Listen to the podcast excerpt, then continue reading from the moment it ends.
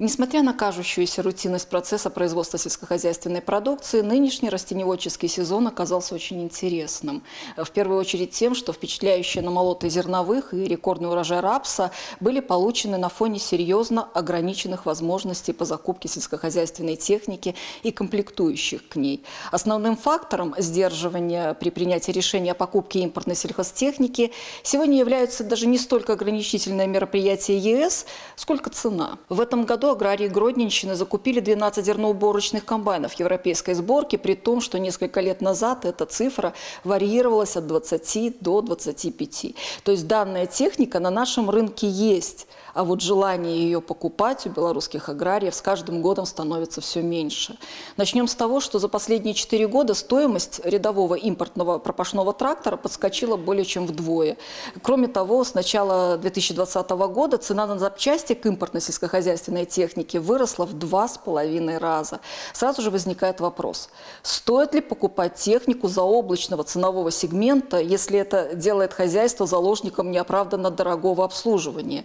Как мы видим, гродненские аграрии массово приходят к выводу, что нет, не стоит. Что касается отечественных комбайнов, до конца этого года сельхозпредприятиями области их будет приобретено 148 единиц. Для сравнения, ранее это было 35-40.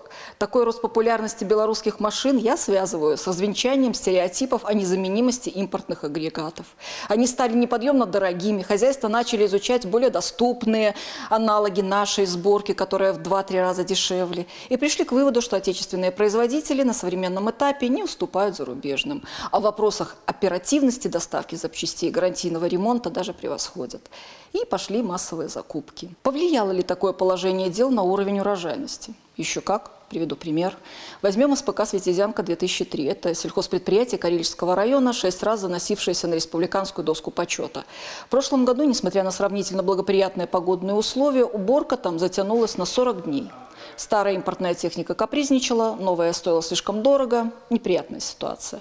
Простой посевов на корню приводит к огромным потерям. За 20 суток теряется до половины всего урожая. Учли этот урок.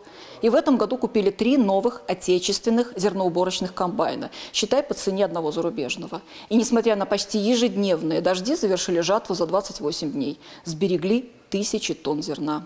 Вот такая она взаимосвязь между санкциями, развитием отечественного сельскохозяйственного машиностроения и эффективностью аграрного производства.